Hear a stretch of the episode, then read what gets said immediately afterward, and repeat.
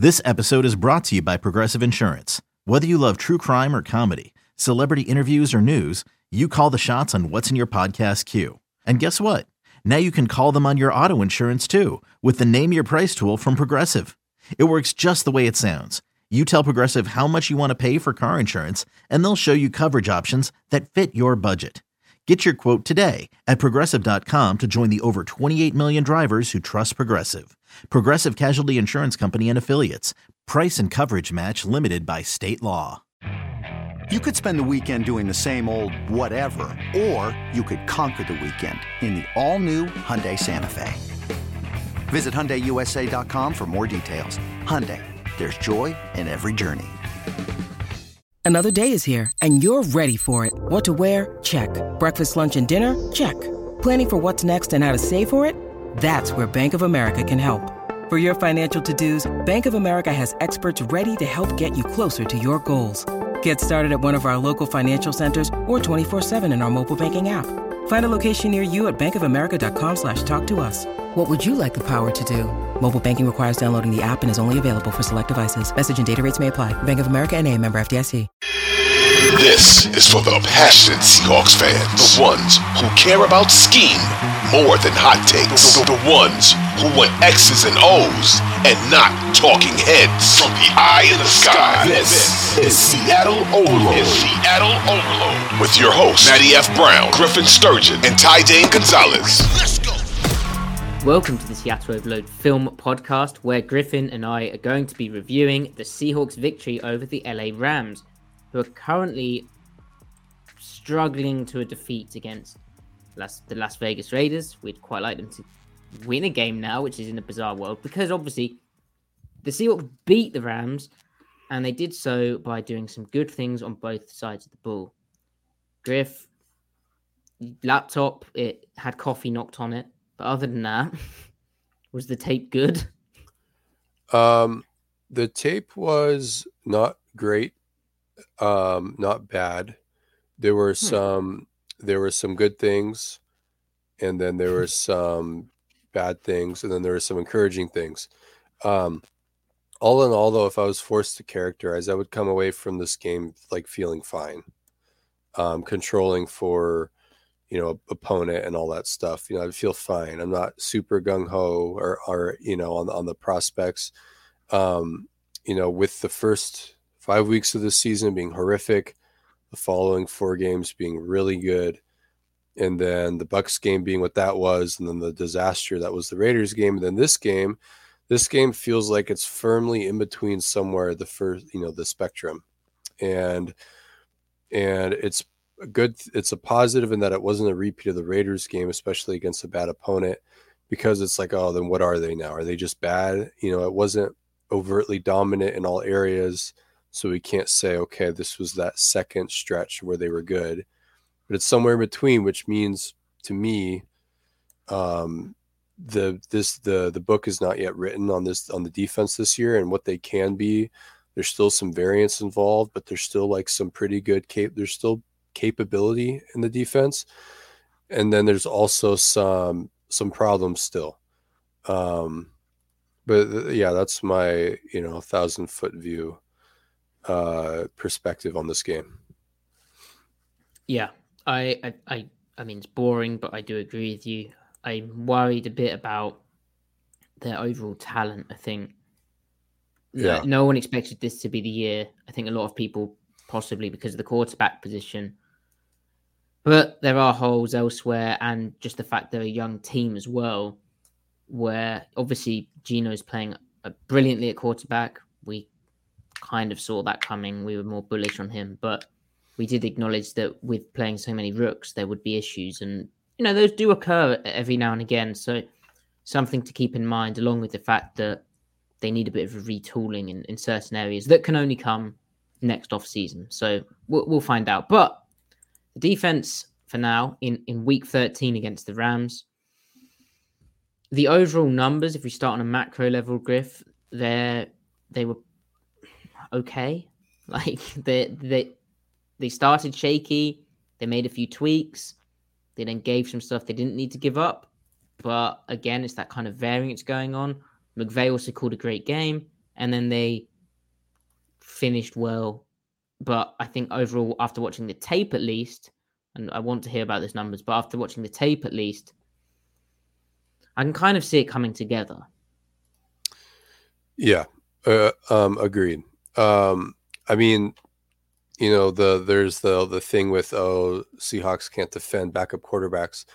Um, I mean, w- Wolford Wolford statistically anyway looked as bad as statistically was as bad as he is. So, um, I mean, he had he had negative EPA. In fact, um, now Wolford is not Stafford, even though Stafford's having a horrible year as well because um, of injuries primarily, and the Rams are in disarray all over yeah, the he's place. He's having a horrible year um, physically as well, like right. spinal contusion. That sounds Yeah. horrid. Yeah. It's not fun. Uh, they Seahawks defense held the Rams below their averages even for their you know uh, passing efficiency by EPA per dropback. So, I mean, on a, in a, on a relative scale, that is that's I think that's a good thing. Um, the Rams' game plan was almost all play action. They had very little early down, like pure drop back passes. Um, and then, of course, that meant there were a lot of runs too.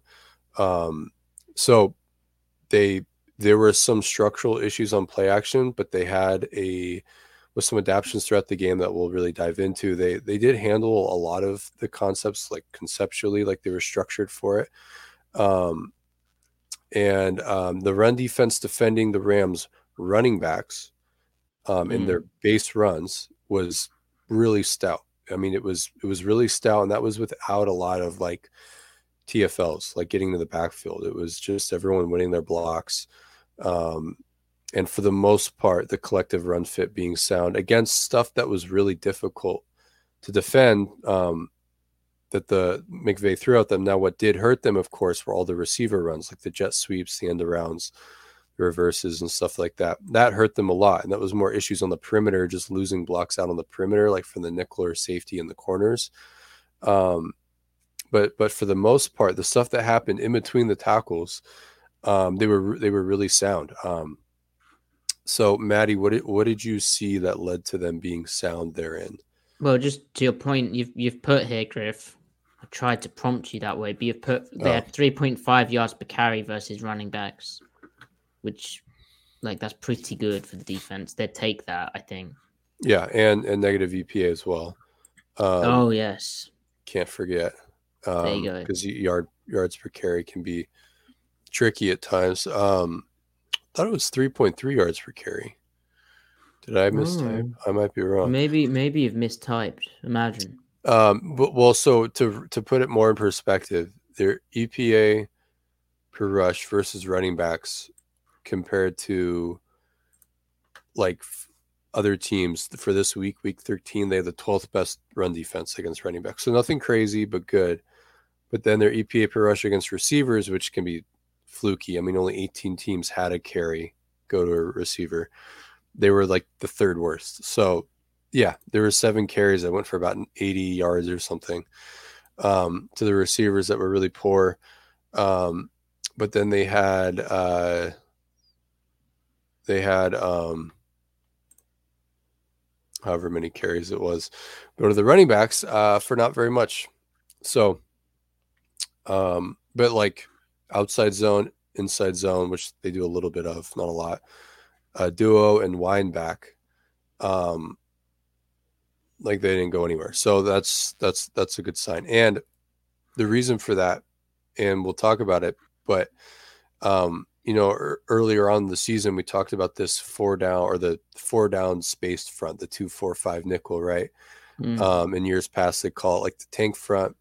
It's an over front, and your nose tackle is like playing a two eyes, like inside shade on the guard he's still the A gap player, and they kind of have to play with like a heavy technique. It looks like almost like a two gap technique, the way you engage the guard, the um, the guards, um, in the uh, in the actual blocking scheme, and they didn't look very good at that previously. But the main difference was that they were playing that paired with the two high coverage. It was difficult on the linebackers; they don't get to play fast. The uh, that means the combos stay on the defensive tackles longer because there's there's not an extra guy in the box. There's not one hat for every gap. This game was different that they played almost cover three, one high, almost the entire game, at least on early downs, pair with this front. And the whole box was moving a lot faster. That meant that meant there were more one on ones for those defensive tackles, and they were just demolishing guys. Um, uh, one on one. Al Woods, Shelby Harris, those two guys had monster games. Poona was okay. Quinton Jefferson had a bounce back game. Um, so those four guys, I mean, they were just winning their blocks, and the and the ends were able to be aggressive and fast, spiking into gaps, um, like from the D gap into the C gap or the C gap into the B gap. And really, I mean, they just didn't give the Rams any life on the ground, which was important because they had a run heavy game plan. Yeah. So, like you said, they adjusted into that uh, two four five look. This is how they started the game. So, if you watch the screen, uh, let's try and get that a bit better, like this. There we go. If I could somehow crop it so it was anyway, that will have to do for now. I will figure this out in due course. But and we're, we're yes, we're playing the tape. How exciting!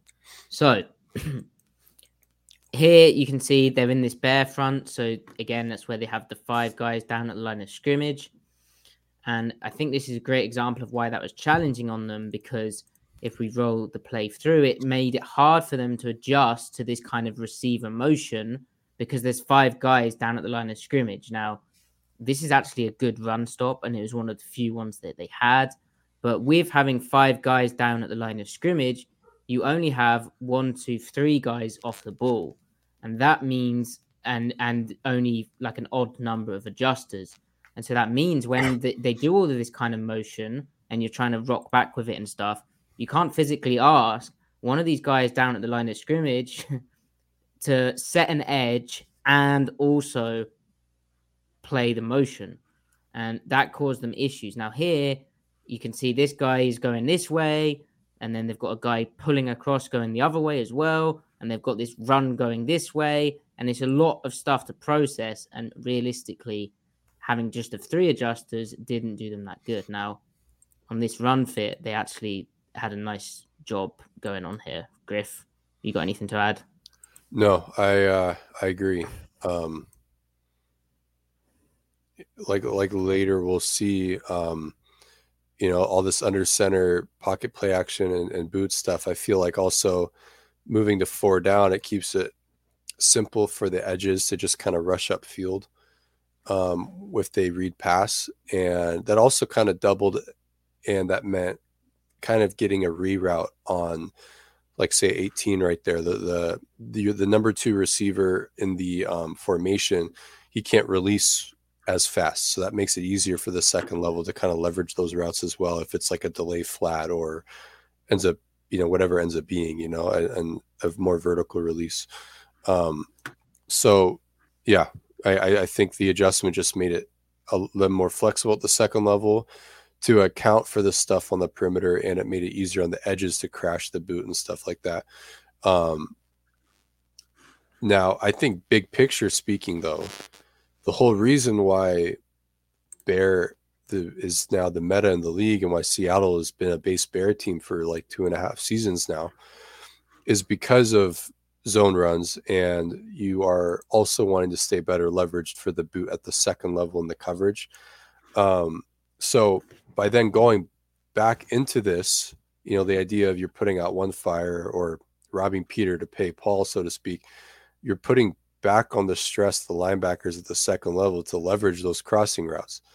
Um, so, but ultimately, oftentimes, especially on the boot where the quarterback is rolling out outside of the pocket, the linebackers just did a really good job of um, of, of leveraging them, and and and Coby Bryant on a couple of them. Um, so and predominantly um, Cody Barton. I mean, he he just happened to find himself to be the backside hook on a lot of these, and that's the guy who is primarily responsible for finding the the crosser the crossing route on those play action floods. So so really, you're you're, you're saying okay, this only works if if our linebackers can find the routes, and uh, sure enough, they did. Yeah, yeah, that's very important. So again, this is the two four five look. So technically an outside linebacker on the edge and an outside linebacker on the edge in Nwosu and Bruce Irvin. Then you have the two interior defensive tackles who they're not two gapping, but they're playing pretty heavy. Uh, because they played a lot of middle field closed, as, as Griff said, so you can see Ryan Neal's coming down into the box here. They don't have to play as heavy, like because Seattle has the plus one in the box because they're they're playing the cover three looks, but they're still playing kind of heavy, and so it was big in this game. I think that they had Al Woods and Bryan Mone active. In the past, they've tried to get by with like a Myles Adams a type of playing nose. That's not really Adams' game, so it's strange that they've sort of liked him doing that. But in this game, uh, Seattle went for a you know, the Woods and Mone rotation, which really got things going for them. Now, you can see because there's only four guys down the line of scrimmage, when they go middle field closed, that gives them rather than three off ball adjusters, it gives them four. And so that extra one here, when they do this motion across the field, it enables them to get the numbers where the, the ball is going. Now, that will happen very fast, but if we go back to it and slow it down, you can see this receiver motions all the way across. And so the adjusters all can slide because they know Brooks, who was in the uh, the A gap, he can go into his B gap. Barton, who was in the, I think he was in the C gap, maybe he he can then go to the B gap, and Ryan Neal can get all the way across into this A gap. Then these guys know, oh, they're they're doing some motion back the other way. Well, I know that this guy's going to have my back. If I'm Cody Barton, I know Ryan Neal's going to have my back. So we can rock back with the motion and we can then fit in on the run the other way. And the kind of crisscross, kind of weird looks, then all the uh, window dressing that McVay was throwing at the guys, it didn't, it ended up like not working as well because Seattle had the extra adjuster. They were able to play it. You see Barton in the A gap. Again, the, the motion's going to happen first to our left as we look at it. Here comes the receiver. He goes from A gap to B gap. He gets Brooks out the box. Then, oh, this guy's coming. Cody sees that. He then goes back to his original gap. Neal had come across. He then goes back outside. And this is a great fit with Nwosu fast off the edge. This tight end has a really tough job because both these guys are in a bad position for him. He goes for Neal, and uh, Neal then makes the play. So that adjustive thing w- was key for me. But um, like Griff said yeah. as well, the the challenge of that was the play action stuff. The longest field goal ever attempted is 76 yards. The longest field goal ever missed, also 76 yards. Why bring this up? Because knowing your limits matters, both when you're kicking a field goal and when you gamble. Betting more than you're comfortable with is like trying a 70 yard field goal. It probably won't go well. So set a limit when you gamble and stick to it. Want more helpful tips like this? Go to keepitfunohio.com for games, quizzes, and lots of ways to keep your gambling from getting out of hand. When you need mealtime inspiration, it's worth shopping Kroger, where you'll find over 30,000 mouthwatering choices that excite your inner foodie. And no matter what tasty choice you make, you'll enjoy our everyday low prices, plus extra ways to save, like digital coupons worth over $600 each week. You can also save up to $1 off per gallon at the pump with fuel points. More savings and more inspiring flavors make shopping Kroger worth it every time. Kroger, fresh for everyone. Fuel restrictions apply. Indeed. Right. So let's find a let's find a play action example. Yeah, I'm trying to. I I had a uh, I had a thing. Any any questions as well? Don't be afraid to uh to comment because we want you're live, you're watching. If we have gone through gone too quick on something, just say. um 11 seconds left in the first. I think. Okay what if if we had a file which wasn't that? What would that be? Okay, I think I found it. Allow. Yeah, them kill. That's that's them killing boot, right? Yeah. Okay, perfect. Right. So this is what Griffin was talking about in terms of the uh the deal. There we, oh no, here we go. Matty being stupid and we will get quicker at this. Well, I I should say I will get quicker at this because I'm the useless one. So here you see they've got this kind of look where they've got a wide receiver behind the tight end, which typically would mean a duo kind of deal. But is a play action. Again, it's the two four five look. So You've got Nwosu down as the outside linebacker. You've got the interior defensive tackles, and then you've got uh, the other outside linebacker down. You've got Barton, who, as Griffin said, he's kind of in that weak hook role, and yes. you've got Brooks, who's in the strong hook. So first, if we, yeah, yeah, I was just gonna say, if, if we, um, if we like define who who each um what who each player is in the underneath. So yeah, like Coby Bryant, top of the screen, he's the the curl flat slash seam carry defender, and then uh, Jordyn Brooks strong hook, like uh, Matty said, and then Cody Barton the weak hook, and then down at the bottom bottom of the screen, Ryan Neal is the weak curl flat slash seam defender if if he gets a seam. Um, so like why this is so difficult is because Cody or Co- Cody Barton has has to fit an inside gap, an inside bubble. Whereas if in Bear, his gap is probably pushed out to the C gap. So basically, his starting point would be further away if he's on the backside of the run action. He'd be further away to that guy that's that crossing route that is currently stacked with Jordyn Brooks. Um, and the further you are away from it, the less chance you have of horizontally uh, crossing, like uh, um, pushing too far with it because his gap is in the A gap, uh, Cody's, that means he has to react faster and he doesn't get to catch the route. So it's just a very difficult assignment. That's why a common answer for this for teams that are play cover three and they're getting a lot of play action boots is playing like robbers so that a safety can come from depth to leverage it. He can come downhill on it. Cody Barton doesn't have this luxury here. He has to honor his, his run gap um, and then he has to roll over if he clears the backfield action and the quarterback still has the ball. Then he has to go find that crossing route. So, like what Cody does right here is just really hard. Uh, I mean, how many times play action works because the offenses get this look that linebackers caught in la la land and they get a wide open crossing route. Um, as we can see here, he's just Cody's all over it. Um, it's quick, quick reading and then quick, you know, athleticism uh, change of direction skills. Um, and it's, it's, that you know 20 yard shuttles showing up, his 10 yard split showing up, which were both above average in testing, um, and the three cone, which was solid too. So, um, you know, and there were like Cody had four, uh, three or four of these snaps that looked just like this.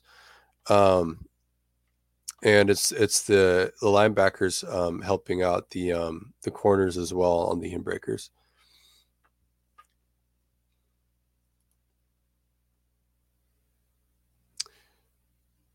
Matty, if you're talking, I can't hear you.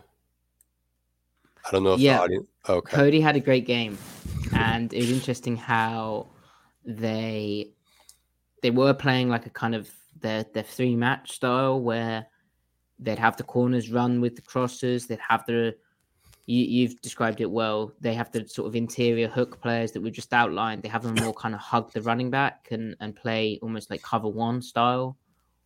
But because of the prevalence from Sean McVay of trying to hit these crosser routes, even on straight play action, Seattle made zone nickels, which is how uh, Tariq Woolen actually got his interception as well. Um, now, it's uh, it's a risky deal. So if we go to uh, let's go to Woolen's pick. Hold on one second.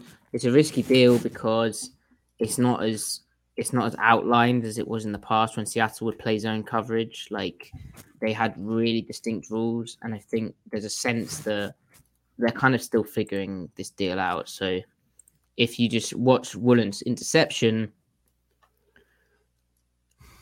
he is here on on this receiver, and they're expecting at this point they they the Rams were expecting him to run across the field with this route.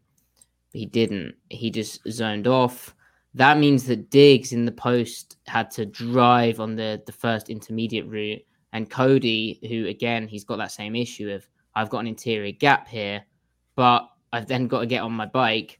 If uh, they weren't running leak, which is this kind of, or it's a throwback it's more just, uh, yeah, it's yeah. like a throwback wheel option. If they weren't doing that, like, I mean, this throw is kind of there. Like, Cody's doing his best to get back to it, and Diggs is doing his best to drive on it in aggressive fashion. But like, maybe I mean yeah. it's it's completable, but the margin for error, I think, I feel like Diggs has pretty decent coverage on it, and Cody's probably taking the best angle available. Yeah. Um, because it's really it's their high cross play. Like it's less of a crosser, more of like an over, right? Like a like a deep over a little bit. Um, Yeah. So Sherdy in the comments asked why why did McVay signal that was his fault? Because McVay thought um, Woolen was going to follow this number twelve uh, Van Jefferson across the field, the first crossing route, because that's how Seattle usually does it. But in this game, they adapted midway through the game to uh, to that. So if you look at, um, for instance, the very play before that leak call. Oh no, maybe not. Hold on. Let me let me sort my shit out. Profanity. Um ah yeah, here we go. So this is why McVay would have called that. So he'll have thought Seattle so see, as I said, Seattle uh, adjusted and they they they played zone like a zoning it style of the the cover three. But the reason why uh, McVay will have seen it and thought maybe they're going to change out of it is because this play. So if you watch what happens here, they motion away. So this is this is Woolen's guy, right? This is his number one. And ordinarily, Seattle would run across the field with the crossing route. They'd ordinarily have Coby Bryant match this guy vertical. It mm-hmm. just so happens they were throwing a screen here, the Rams. But like, look how open this route is. This is Cody Barton's guy in the zone it kind of cover three world. But the, you know, again, there's a clear kind of window. So I imagine McVay went to the throwback play thinking, well, Seattle doesn't want to leave that route open again. They'll switch back to their matching coverage. Um, so he thought that they'd really clamp up and basically to the to the non-degenerate eye, it looks a bit more like cover one. So uh uh yeah.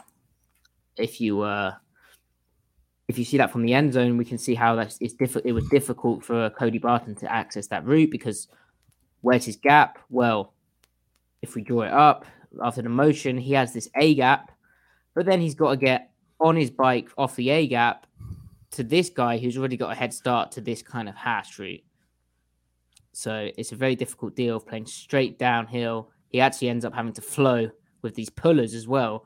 So he's basically Right. playing very fast forward right to very fast forward directly back left, which is a very difficult deal. You can see the crosser got well behind him. Uh, that's not Barton's fault. That's just how difficult this kind of coverage is and why Seattle played the bear front at first. So, Shirley, that's why um, McVay signaled it as his fault because he thought they would probably get out the coverage again because they're having issues with the zone it principles. So, yeah, with football, there's no perfect solution. It's sort of just uh, being a bit lucky and also um, mixing it up. Um, yeah, and putting players in good positions for what you think you're going to get the most of. And honestly, in, in this game, after the adjustments, Seattle did that. So yeah. Now, Griff. Um, so, is this a good example of the run defense? Yes, it's Okay. it's um taking care of the, the B gap bubble to the nose side in this front. Ah, yeah, perfect, perfect, yeah. So one thing that Seattle did to help out in the in the two four five is, as Griffin said, they took care of their B gap bubble. How do they do that? Well, they're allowing their ends to play a bit more aggressive. Um, so here you can see uh, Bruce Irvin was to the field. He was to the B gap bubble. Um, Mone uh, was uh, playing like as uh, the the uh, two eye nose tackle um, in the A gap, and so that creates this B gap room. One And thing so- McVay did Go ahead. Mm. One thing McVay did as well was he put the tight end to the uh, to the nickel um, and played trips because he knows that Seattle will always play the nickel to the passing strength.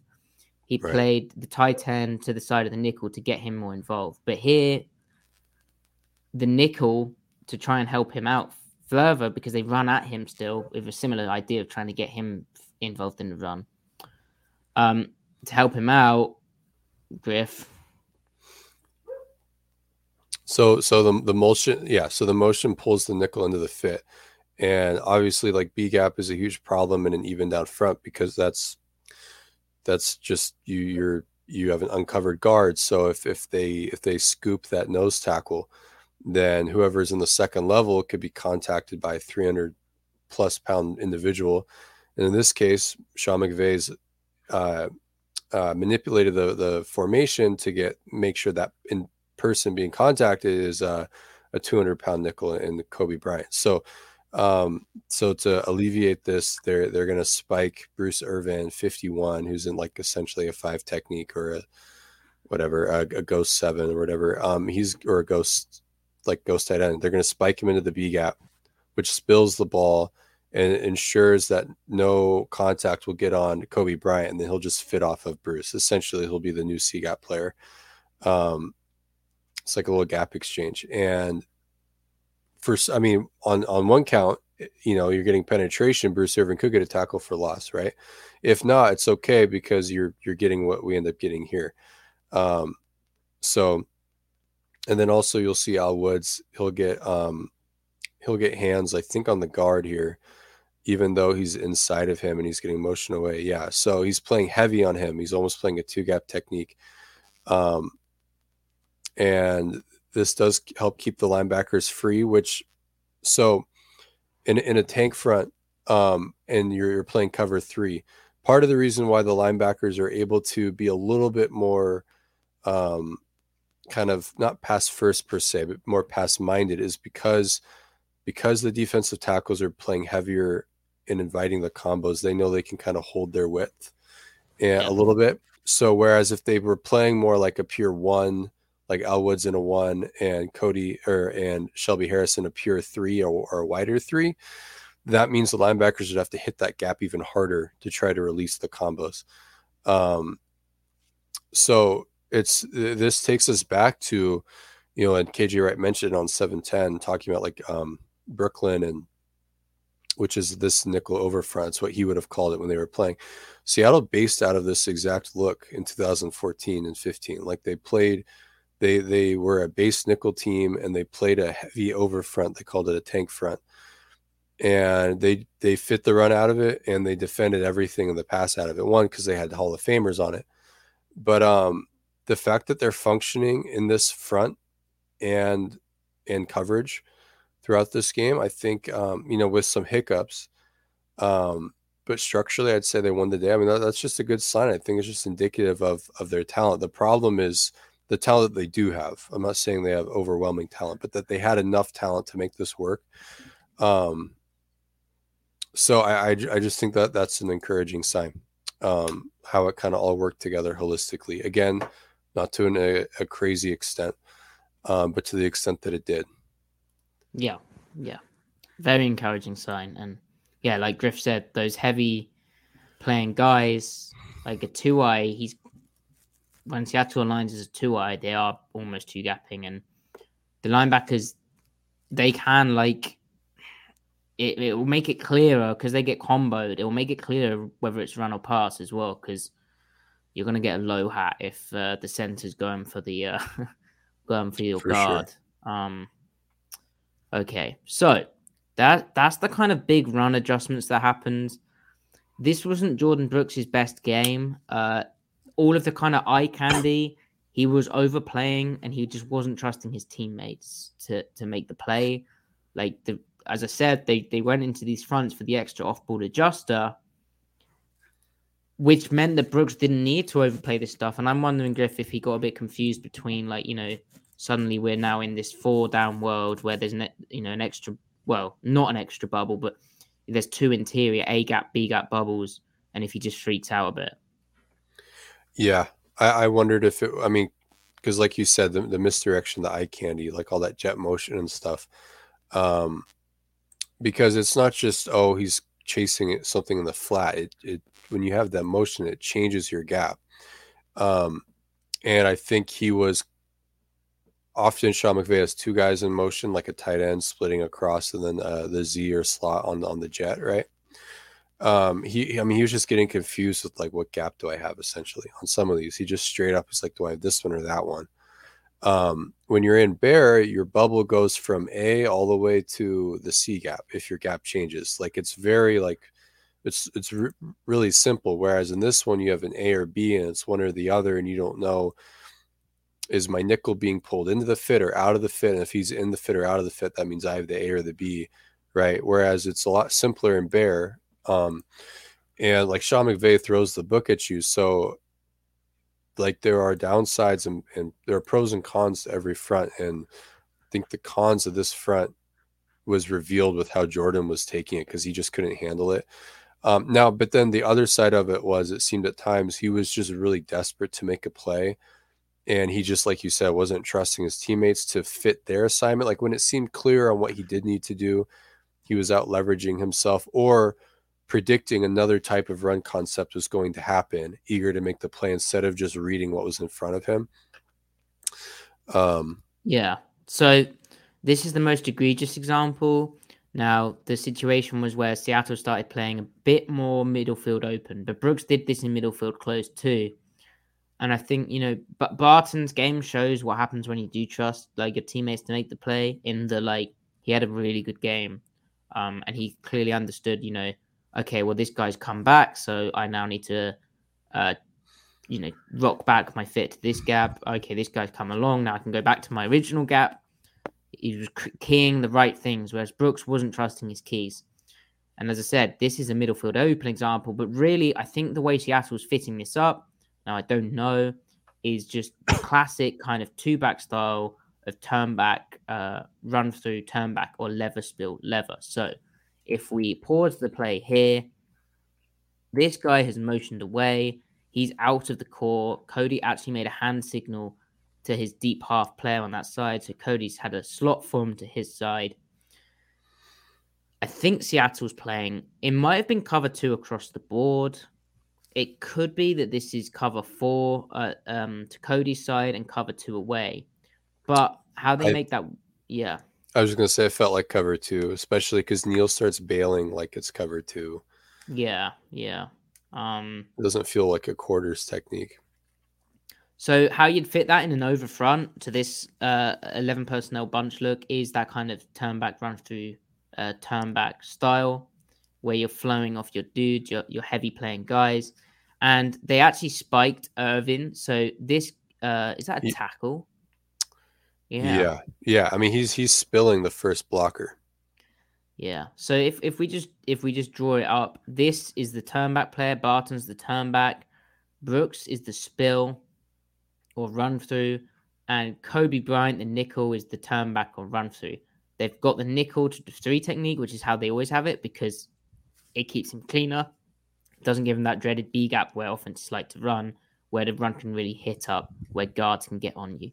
So if we just w- watch the play out, here comes Irvin to spill the first puller to help out the front because they've got two high safeties. It kind of helps them cheat the math. And then here comes this tricky second motion, this the, the dreaded second motion.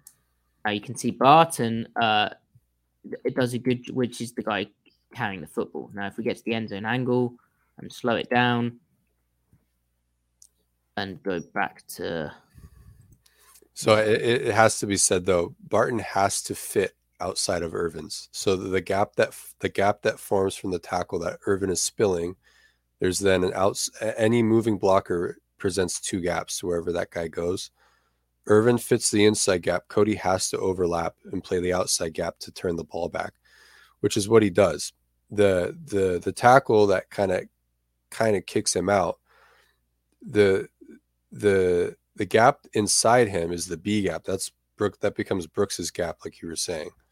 So there's this idea watching it live that Cody got just tossed out of the play, but he has to he has to turn the ball back, which he does. If Brooks 56 does what he's supposed to do, everything looks works as designed here.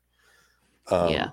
So now, th- this is the run the run fit relationship that's very important. So yeah, Co- Cody has to turn the play back for Brooks they they kind of have gaps in the like this guy when he motioned across. Bryant was kind of a D gap player. Uh, Brooks was kind of the A gap player. Cody was kind of the B gap player. They have to be aware of those gaps because if it's just run straight downhill, then fit your gap is still a one back run. But as soon as this tackle pulled And then as soon as this guy came across, then it's just thinking about okay, the backfield flow. Um, you know, And- I need I need to fit the flow off this run. Right. Right. And like there's no overhang outside of Cody. So he has to turn the ball back. Yeah. It's Right. The, that's that's the kind of uh the two high element as well. So Bruce spills that to help them cheat the math a bit. Here comes Cody, and yeah, he could be more physical, but he also has to show up because this is a wide run. He has to get some depth and set an edge. Um, Also, it's not common on a counter run for the tackle to like 180.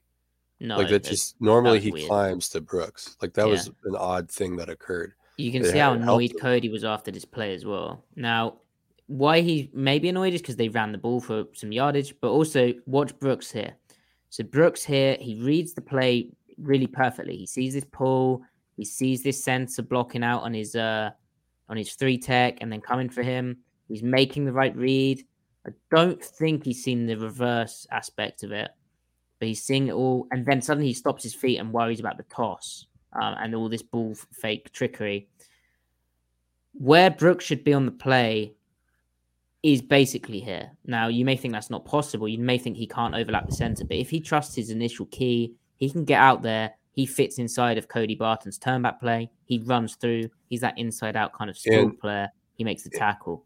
And also back, rolling it back to what you said about how like the relationships each player relates to the other. Even if Brooks, even if that center does get on Brooks, Brooks still gets front side leverage on it. And then that means the running back has to cut it inside tighter, and then Mone can make the tackle there. So like it's all the relativism, and one guy being off can throw the whole picture off. If Brooks was even just a tiny bit better, like like there are spectrums of of like good execution, right? Or Yeah. a spectrum. If he was just okay on this run, then the ball's angle changes. It doesn't hit up that vertical, right? It has to cut inside. Mone makes a tackle.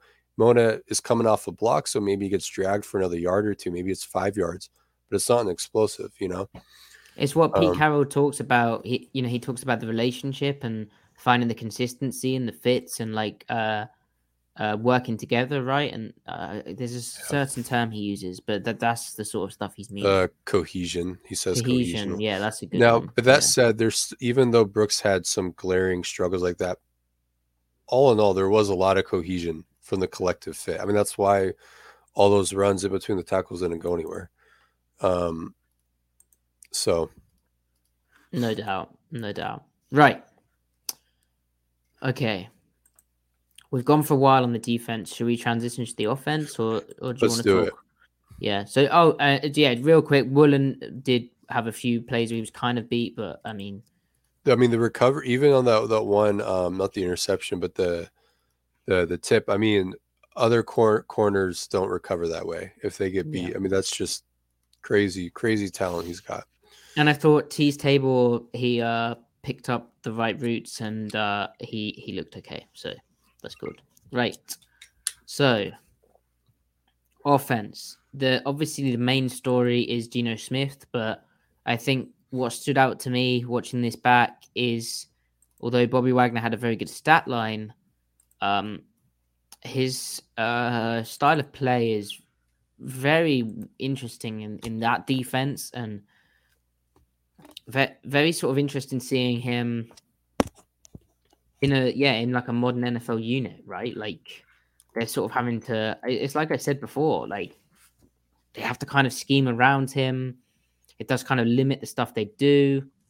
They're always keeping him in that kind of north south downhill mode where which is fine it's a smart scheme where he's like either on a running back at the time or he's just covering the low hole um or he's just covering like like nothing really i, I, I don't know interesting Yeah, uh, he did make a couple plays in the run game, kind of stuff that you'd hope any linebacker in his shoes would make, but he did make them right.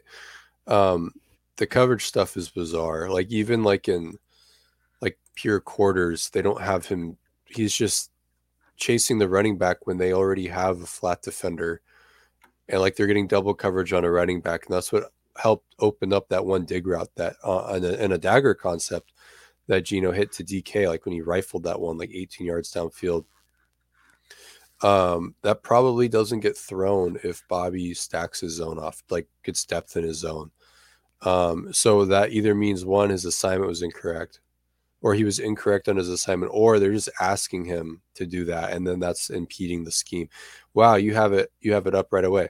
So this is quarters. Like this isn't um this isn't like uh you know like cover two to the passing strength where you know like Ramsey's the flat defender. So why on earth would Bobby as the Mike be taking him through? Like Ramsey's almost looking at him like, whoa, what is Bobby doing here? I'll just go get depth right now, which is what he does, but it's too little too late. And then the will the will actually, I think Ernest Jones does a has a really good drop, 53, and recognizing what's happening. And he probably he's getting all he almost gets all the way over there, and that's usually what the Mike should be doing. So if Ernest look Jones at look at Ramsey's conversation with Bobby as well. He they're they're clearly like trying to figure some something out, and it, Right. it could have been a bust. But I, I actually think this whole defense is just about Wagner just takes the three. Like Yeah. I mean, the- th- the they guy to the flat. Like he doesn't take anyone deep. He is literally just patrolling the flat. It's it's like it's weird. it's very odd. Um, I've never I've never seen anything like it. Um, Yeah, like in every we- context. And he know- gave up stuff on the boots too. And like it's just I'm this isn't a Bobby Wagner podcast, but it was it was weird watching. I mean, he's even slower than he was last year. Um I mean the interception was cool. I mean the faux interception, that's just a strong man being a strong man. Good for him. Um but so like what was what's funny as well about that is like the, the- like for instance this play where they got Tyler Lockett on the um on the choice route on a, a third and three. Um let's get the timestamp. Third and three uh do, do, do. right after Goodwin almost caught that great ball. Yeah um no that's not it. Come on come on.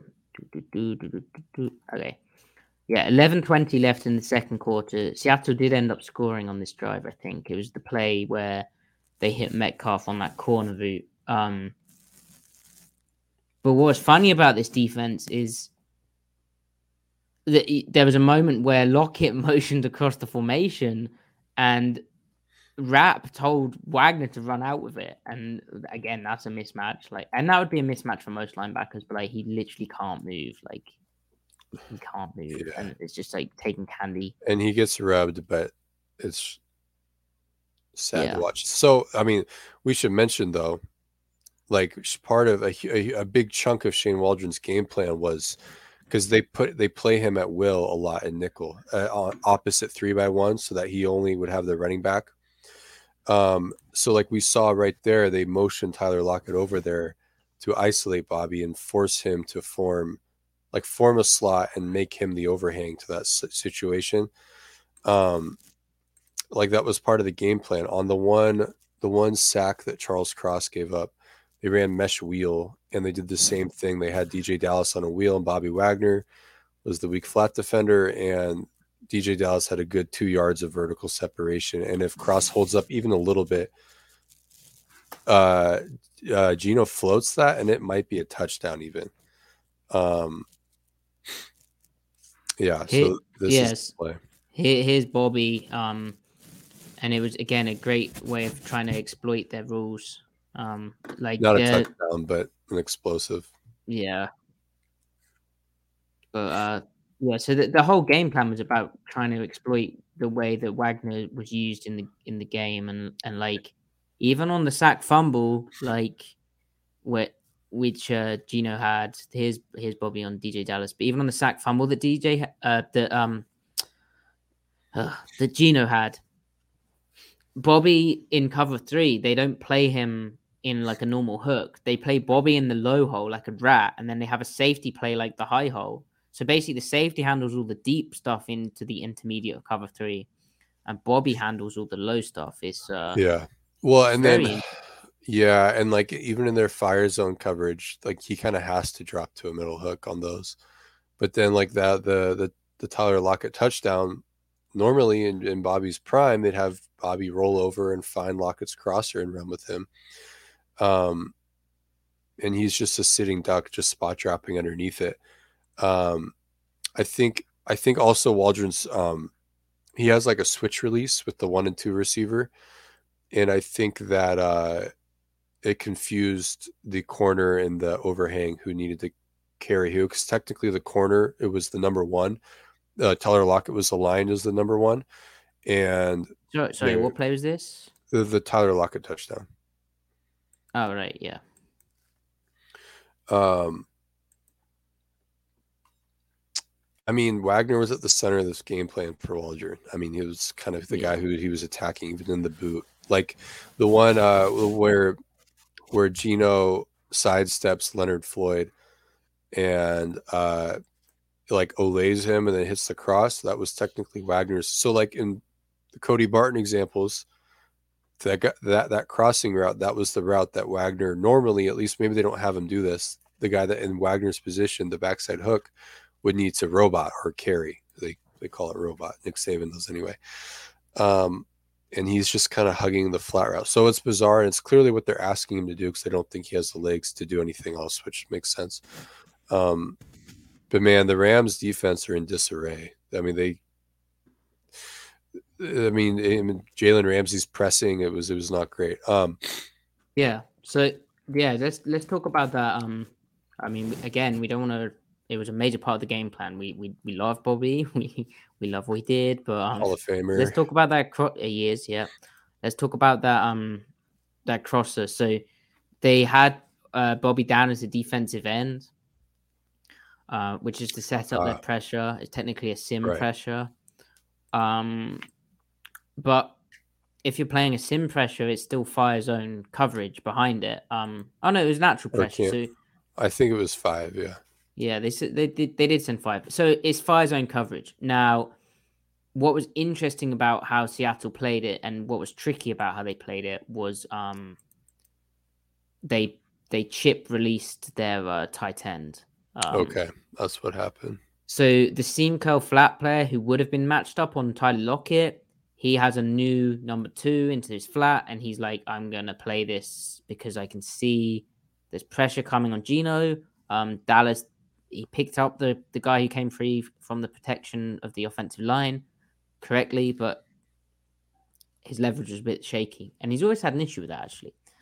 But Geno sidestepped it expertly, and then he has Tyler Lockett uh, on the crossing route. Now the seam curl flat players left Lockett. Uh, he's kind of tried to pass that off to Wagner, and he's now on his new number two, Noah Fant, in the flat. But Wagner just like straight up doesn't cover anything. He just covers grass and Lockett's wide ass open. Now Wagner's ex- like clearly expecting that to be matched across the field because he's yeah. His basically his job is just to like cover this low hole grass in whatever coverage they're playing. But um, still, it, it, I said before the game as well. This would be a big part of their game plan. Then when we saw this play live, we were like, okay, I mean, come on now, like this is crazy. Yeah, yeah, yeah. Um, so kind of sad, but also, you know, Bobby's getting more money, and he had some great plays in this game too. And oh, all time the contract negotiator. Yeah, he made he made, eight, he yeah. made eight, eighteen million dollars last year, and he's making ten million dollars this year, and he's probably, I don't know, he was not very good last year. He's even worse this year. So, you know, he he knows what he's doing in the negotiation room. What, what's sad though is that he was incredible the year before last year in 2020. So he still had mm-hmm. enough juice then. He just hit a cliff. I mean, that was it. That's what happens to linebackers. Yeah. Um, they hit cliffs, and when they hit it, they hit it hard. Um, yeah. It's hard to age gracefully as a linebacker. Like other positions can manage. Um, but hmm. anyway. So, Geno was obviously amazing and I think I think Waldron Waldron's offense really does pop against these kinds of deals. And I guess it's also because Geno's some of his best throws are the dig throws that this defense, like this defensive style, leaves open, right? Yeah, yeah. Um, well, so like the the pure drop back game was really simple. Like there was some, there was like the easy access hitch in the flat. There was the out routes um, and like there was a Hank, and then the the the one catch to Dissly was cool. It was like a four four strong, as in you get four receivers to one side um, after with motion, and then the uh, and and then um, the uh, you get it was like a spacing concept. So Will Dissly's route is normally like a, a they call it an over the ball. He just kind of sits down over the center, like eight to ten yards downfield. The only difference was though was that he just kind of kept running. It was like a crossing route. And so Bobby is not responsible for this one. He would have been if there's only three receivers to that side, but they're in cover three. Bobby Wagner takes a shallow from the weak side, kind of nails down on it. The weak curl flat defender with four strong, he becomes the final four player. Dissly's the final four. So he needs to roll over or robot that crosser route. And it's just wide open. Now, the play is almost busted because Geno gets a rusher in his face, but he calmly sidesteps it. He's even being tugged on from behind. And then he just moves in the pocket and and finds Dissly for like a 20 yarder. He had a couple of plays this game where he's got guys right in his face and either throws over them or sidestep it. So like an elite game from Geno in terms of pocket management. And then he also just made some like that dig route that he ripped was incredible. Um yeah, right there. I mean, that's just bang bang. Um, bang bang. So we get four strong, right? Now that weak curl flat defender, that that guy that uh what number is he? Is that Rapp? Yeah, um, this is Taylor Rapp, yeah, yeah, 24. So with four strong, he needs to find Dissly, but he's not thinking that. But just like a, a cool quick game concept, and they're just able to get like, you know, explosives almost out of quick game. Um yeah. Geno's just being elite in the pocket. Um, and see the, the thing, the beauty of this is he's reading Bobby and Rapp. He's reading their drops, so he sees them. He's got eyes on him. He knows, okay, this means Dissly's open. Um, um, and uh, yeah, so like just awesome stuff from Geno. Um, and then he hit that that huge go ball to DK, right? Um, he had DK on another go ball opportunity and he uh, let it go. Um, unfortunately, um, as in he didn't throw it, um, but then he got him again, and it wasn't on Ramsey that time, unfortunately. But uh, yeah, hey, time time for my favorite play. All right, which is again fitting that theme of uh, Geno reading out where defenders are dropping, moving around in the pocket, like just doing great things. So here we go. And uh, David, great to see you in the chat. I um, I will make my cursor bigger when I I I'm gonna try and get some annotation software. I think, but this first time doing it with the actual tape running. So, but yeah, thanks for the comment. Okay, here we go. So second and two, trips formation, and do you know like because he knows what's going on with coverages, Lockett motioned across the field. This is the kind of post real deal that will pop against the 49ers. I, uh, for my underdog fantasy video, watched the 49ers defense against the Dolphins, and they they got this kind of thing open all the time. Miami, they just couldn't hit it quite in time, but like it kills middle field open because the cloud or cover four cornerback gets run off by the wheel route, as Ramsey did here. And then the the kind of post route nestles in the hole behind the curl defender or um, behind the or inside the kind of quarter flat defender. Quarter flat if it's cover four, curl defender if it's cover two. Here, that curl defender is Bobby Wagner. Um, it's asking a lot for him to sync with this but ordinarily, what you'd have happen is when they form a slot, as Lockett did here, the curl flat defender would vacate the box um, and he would match up with the slot receiver, especially when he's running a wheel route like this. And you'd manipulate your front in a way that makes this work. But the Rams chose not to do that. Um, they're actually playing, they're playing cover four away and cover two up the top of the screen. But this from Geno now, like the way he hung in the pocket, this guy Dissly messed up his block. There is a, a, play action pass protection to try and sell the the the play downfield. They slid away. They had Dissly come off the edge and uh, and block block out on the, the backside edge. he gave up the one thing you cannot do when you're doing this, which is the inside. Like he just Yeah. got his aiming point wrong. I mean, the edge rusher was hard upfield, but he managed to dip inside. But Geno just It's a he pretty athletic knows play, yeah. Coming open. He knows he's in the hole of the cover two. He can see Ramsey sunk with the wheel route of Lockett. And uh And like, look when he lets it go. unbelievably early. Like we'll we will slow mo this down for you if you're watching on the YouTube. But um yeah, unbelievably early that he he let this one down. He uh Yeah, yeah. just crazy. Um, Geno's so good, man. Bang. Um, yeah. Bang. That's an MVP. As an MVP. yeah, he uh, he. So all right, another like big picture thing. A lot of their they ran under center play action, but gun play action is featuring more and more. They are gun running more and more. And this goes back to Waldron just wanting to be tendency free. He, he wants he wants defenses to be prepared for you know everything. Like every formation has run pass balance, even if they're passing a lot in each formation. Um, he he refuses, and I think sure Pete too refuses to you know not have variety in each formation, and in terms of like run and pass, and like again like the plays. The plays aren't like crazy, like they're just like time tested plays, concepts, right? But it's really good execution from the quarterback and the receivers in this game. Really, I wouldn't even say that O line had great execution. Um, wow, the Rams just scored a touchdown. They did? You yeah, ahead of it's me. it's sixteen ten. oh Um, no, wait, what?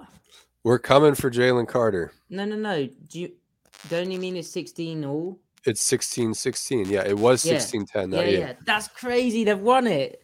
Um, oh, I'm about to see this because I, I'm beh- I'm very behind you. You're like you're like ultra cable. You're Anyway, like- emphasis on, on what I was saying though, really quick, was that early on in the season, it was almost all under center play action, gun, pure drop back with some pistol run, pistol play action. But now, like they're they're infusing a lot more gun runs and then gun play action. So like they can ebb and flow however they want now. That means they can lean into an all gun drop back game if they want, but then they can also gun run and like whatever defenses are bad at. Essentially, Waldron can tap into that world more because they're putting it all on tape. And this has been very gradual. It's a very gradual they've included up to their gun runs, which means then gun play action. Um, so yeah.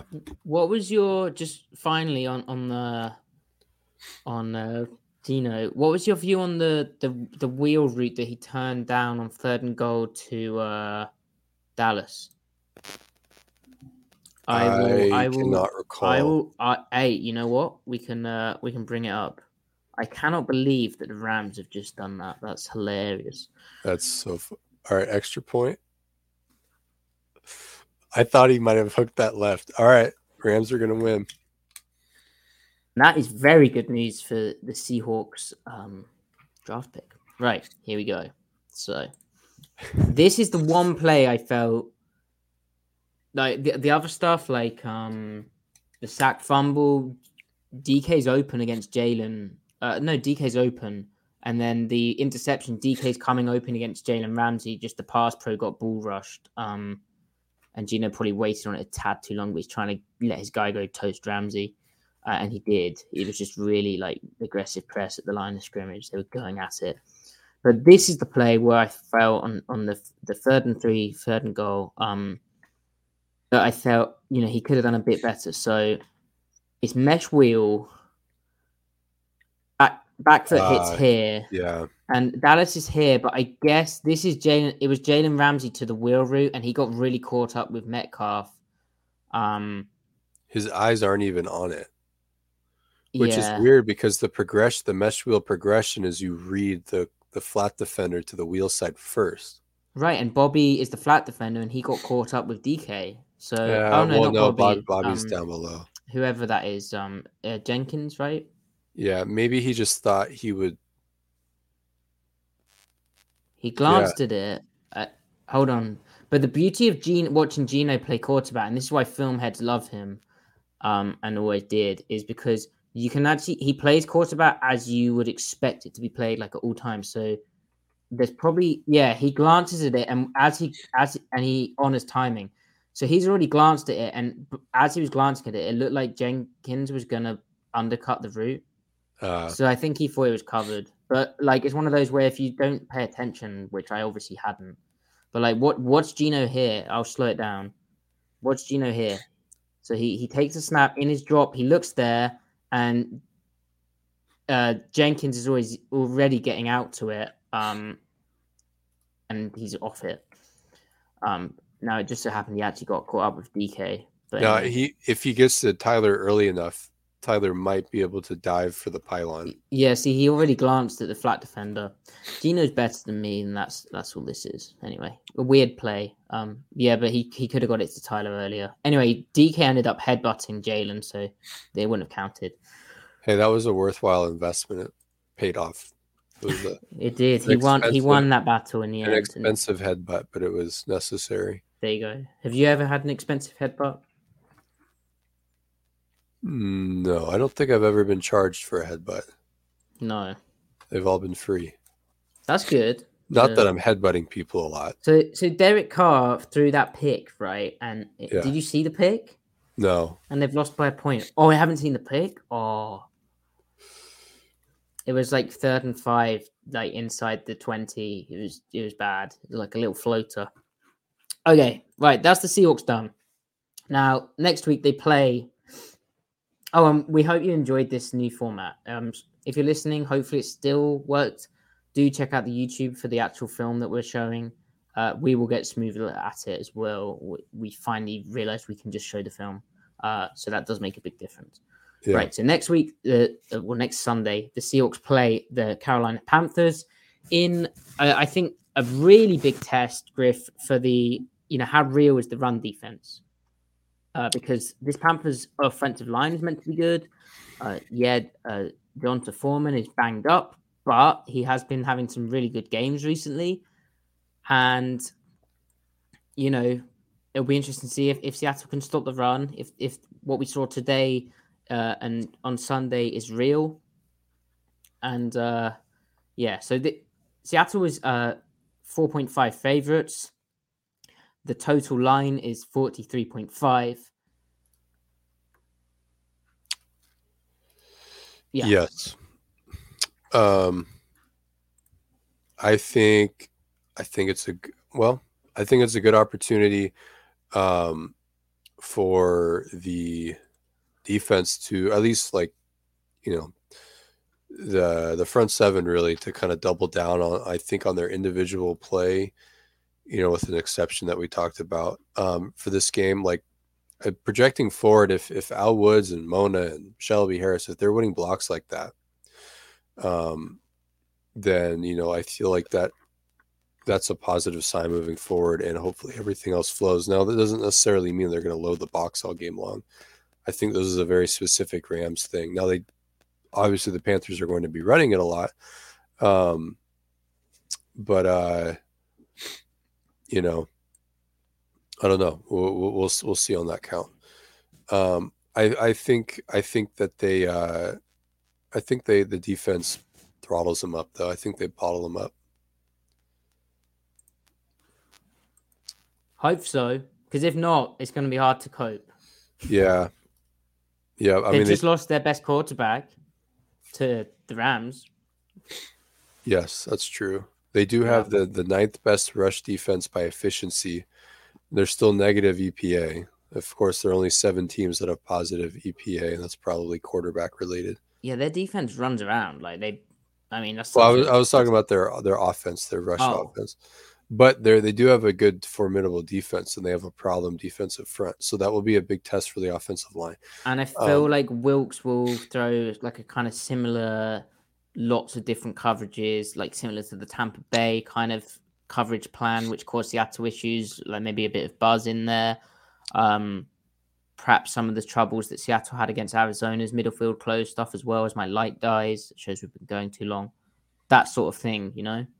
Right, right, yeah, Yeah. So great test for Seattle, really. Um, I like to spin it as each opponent is a good way for them to exercise past demons, but I do Well, think this I mean, could be. internally they're thinking we need to recapture what we were that second that second cluster of games, right? Like that's what that's where their mindset would be, right?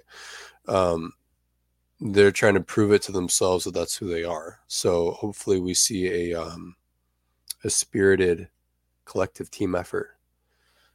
Um, I sure hope so, man. Fingers crossed. I mean, I'll, they- I'll I'll take a repeat of the Rams game where it feels like that was not great, but that wasn't bad, and there are some good things and some bad things because it means that it wasn't the Raiders game. I just desperately don't want the Raiders game situation, but I would love to see a Cardinals Chargers Cardinals Hmm. again, um, Giants type of game. So Do, do you have a score prediction for me? Bearing in mind that the, the total is 43.5 and Seattle is a 4.5 favorite. um, 26 to 10 Seahawks. Mm. So I'm taking the under. Let me take a sip of my naive water. Would you know anything about that, Griffin? Um, what do you mean? I have I've heard of Evian or whatever. Ah, interesting. We have that over here. Interesting. You don't you don't have any knowledge of naive water. What is this a reference to? What am I missing? No, don't worry, don't worry. I think the Seahawks will win 31 to 7. Um, 31 to 7. That's a new one. Yeah. Yeah. Um, Um, I don't know. I just felt like this week, I just felt, you know, maybe in other weeks I don't feel 31 to 7, but this week I feel it, you know. yeah. E- each prediction is a new one, you know, and and you sort of have to craft, you know, analyze the matchup, where the strengths and weaknesses. Uh, is Seattle ready to beat this team? I take it very seriously the prediction element of this. What- Thirty-one-seven. I just feel it, you know, What- after doing running the analytics, the numbers, For sure. the algorithm. Absolutely. What kind of tea is hard to swallow? I just came up with this. Uh, a, a SETI. Reality. Reality. what uh what one more to try to bottle up a little bit? oh, bit. that was good though. What's green and has wheels? Um, a goblin. Grass. I lied about the wheels. Hmm. That's pretty good. Hmm. Oh, you didn't find that one as funny, huh? Because it was an Mm. anti joke. That's okay. Hmm. That's okay. Offensive.